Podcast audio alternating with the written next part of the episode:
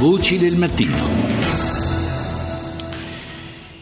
Si svolge in Algeria il congresso del Fronte Polisario, cioè il movimento di liberazione del Sahara occidentale, riunito per scegliere il successore dello storico leader Abdelaziz per decenni alla guida del movimento e morto alla fine dello scorso mese di maggio.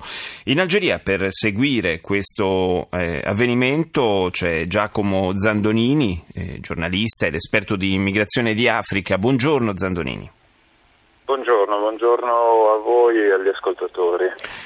Eh, dicevo, è una, eh, una pagina eh, storica quella che il Fronte Polisario è chiamato a, a voltare oggi perché il, Abdelaziz è stato veramente eh, l'anima di questo movimento per eh, oltre 30 anni.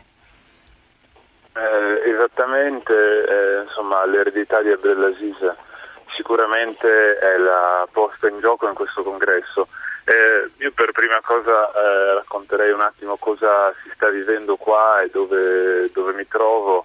Eh, sono nel, nell'accampamento di Dakhla che è eh, uno dei sei accampamenti eh, di rifugiati che si sono creati dopo insomma, l'occupazione del Sahara occidentale da parte delle truppe marocchine e mauritane nel 1975, quindi una situazione di vita da rifugiati che il popolo del Sahara occidentale vive da eh, più di 40 anni. Sì, quindi, eh, quindi ieri... ci sono intere generazioni praticamente che sono nate eh, in esilio, diciamo così.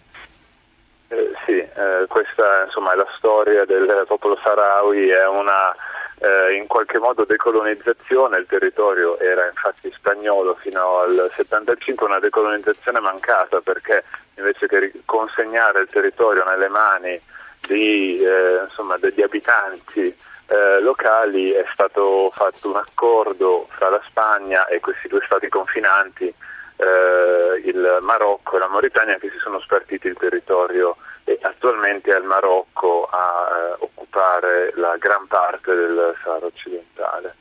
E, appunto eh, adesso siamo in Algeria dove si svolgerà fra poche ore, si aprirà questo congresso eh, immersi nel deserto in uh, questo luogo piuttosto eh, remoto in cui da solo un mese è arrivata la luce elettrica dopo 40 anni di, mm. Eh, di vita di questi campi profughi. Sì, una, davvero una dimensione quasi, quasi irreale e a, a po- tutto sommato a poca distanza in realtà dalla, nostre, eh, dalla nostra di realtà, insomma non, non, è poi così lontano l'Algeria tutt'altro.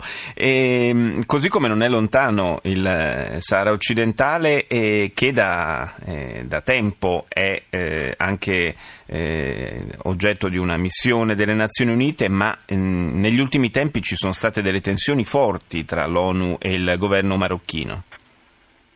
Sì, questo è un segnale di cambiamento che è visto molto di buon occhio insomma, dai eh, militanti, attivisti e politici eh, del Fronte Polisario e della Repubblica Saharawi in esilio. E cosa è successo? Molto in breve eh, ci sono state sempre negli anni una serie di recriminazioni da parte in particolare del insomma, del governo marocchino nei confronti della missione, la Minurso, che aveva il compito di vigilare in particolare sulla uh, applicazione del cessate il fuoco nel paese dal 1991 e eh, sull'indizione di un referendum per l'autodeterminazione del territorio che non è mai arrivato. E c'è stata da parte del Marocco una cacciata del contingente civile, quindi non la parte militare ma sì. la parte civile della missione e questo chiaramente ha provocato delle reazioni, tanto che il segretario generale Ban Ki-moon proprio qui eh, dove mi trovo alcuni mesi fa, visitando i campi profughi, ha parlato esplicitamente di un'occupazione da parte eh, del Marocco, mentre il Marocco chiaramente utilizza altri termini per descrivere la sua diciamo, eh, invasione o comunque presa di controllo del territorio, del territorio. Beh, staremo a vedere quale indirizzo prenderà la nuova leadership del fronte Polisario. Grazie a Giacomo Zandonini per essere stato nostro ospite questa mattina in collegamento dall'Algeria.